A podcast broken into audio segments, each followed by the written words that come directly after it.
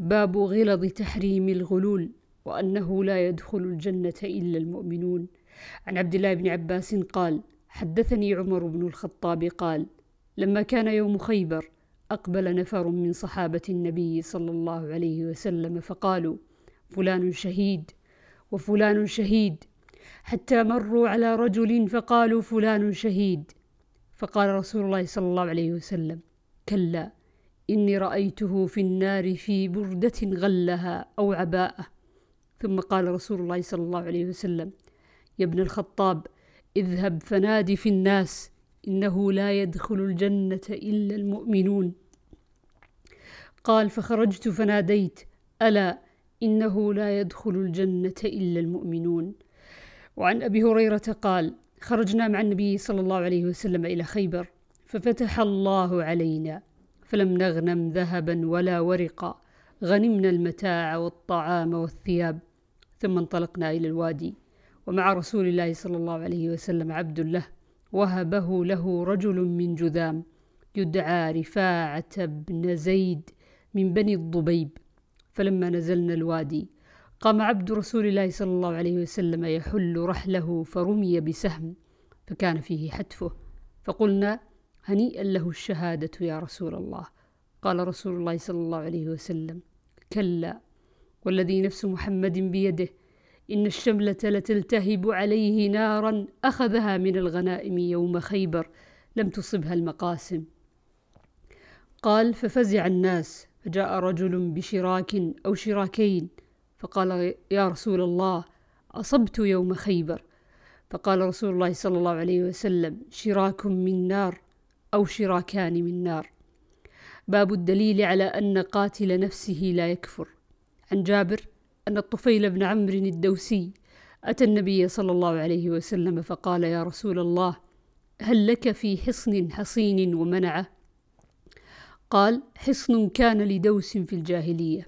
فأبى ذلك النبي صلى الله عليه وسلم للذي ذخر الله للأنصار.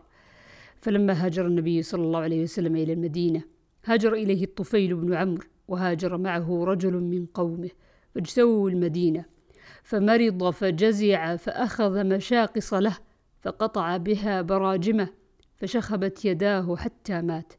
فرآه الطفيل بن عمرو في منامه فرآه وهيئته حسنة ورآه مغطيا يديه. فقال له ما صنع بك ربك؟ قال غفر لي بهجرتي إلى نبيه صلى الله عليه وسلم. فقال له ما لي أراك مغطيا يديك. قال قيل لي لن نصلح منك ما أفسدت.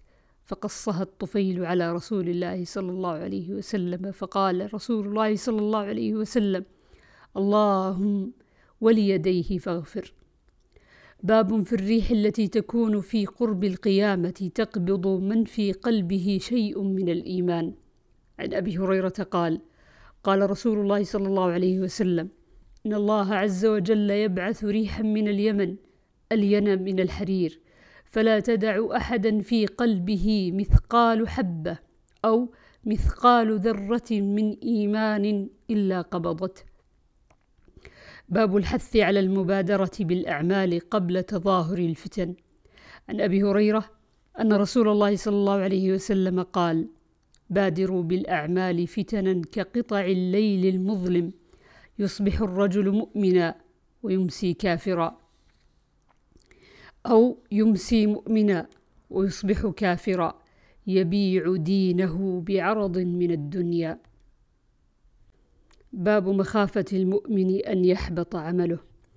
عن أنس بن مالك أنه قال لما نزلت هذه الآية يا أيها الذين آمنوا لا ترفعوا أصواتكم فوق صوت النبي.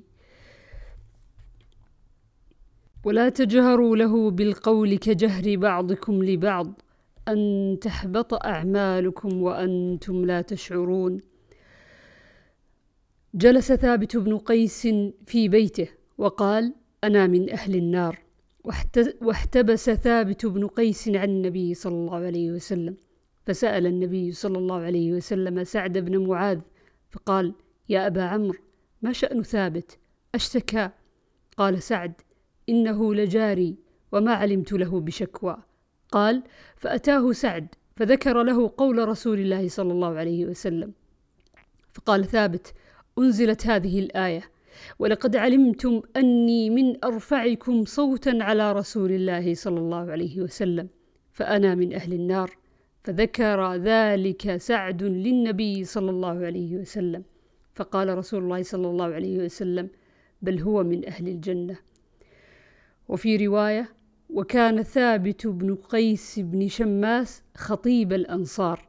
وفي رواية فكنا نراه. وفي رواية وكنا قال فكنا نراه يمشي بين أظهرنا رجل من أهل الجنة.